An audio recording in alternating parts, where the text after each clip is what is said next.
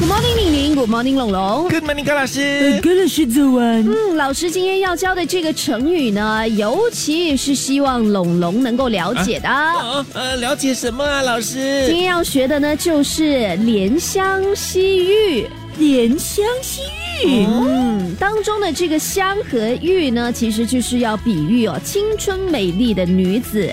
怜香惜玉的意思呢，就是比喻男子呢对所爱的女子的照顾还有体贴。老师啊，是希望龙龙呢对于女生都能够怜香惜玉的哦。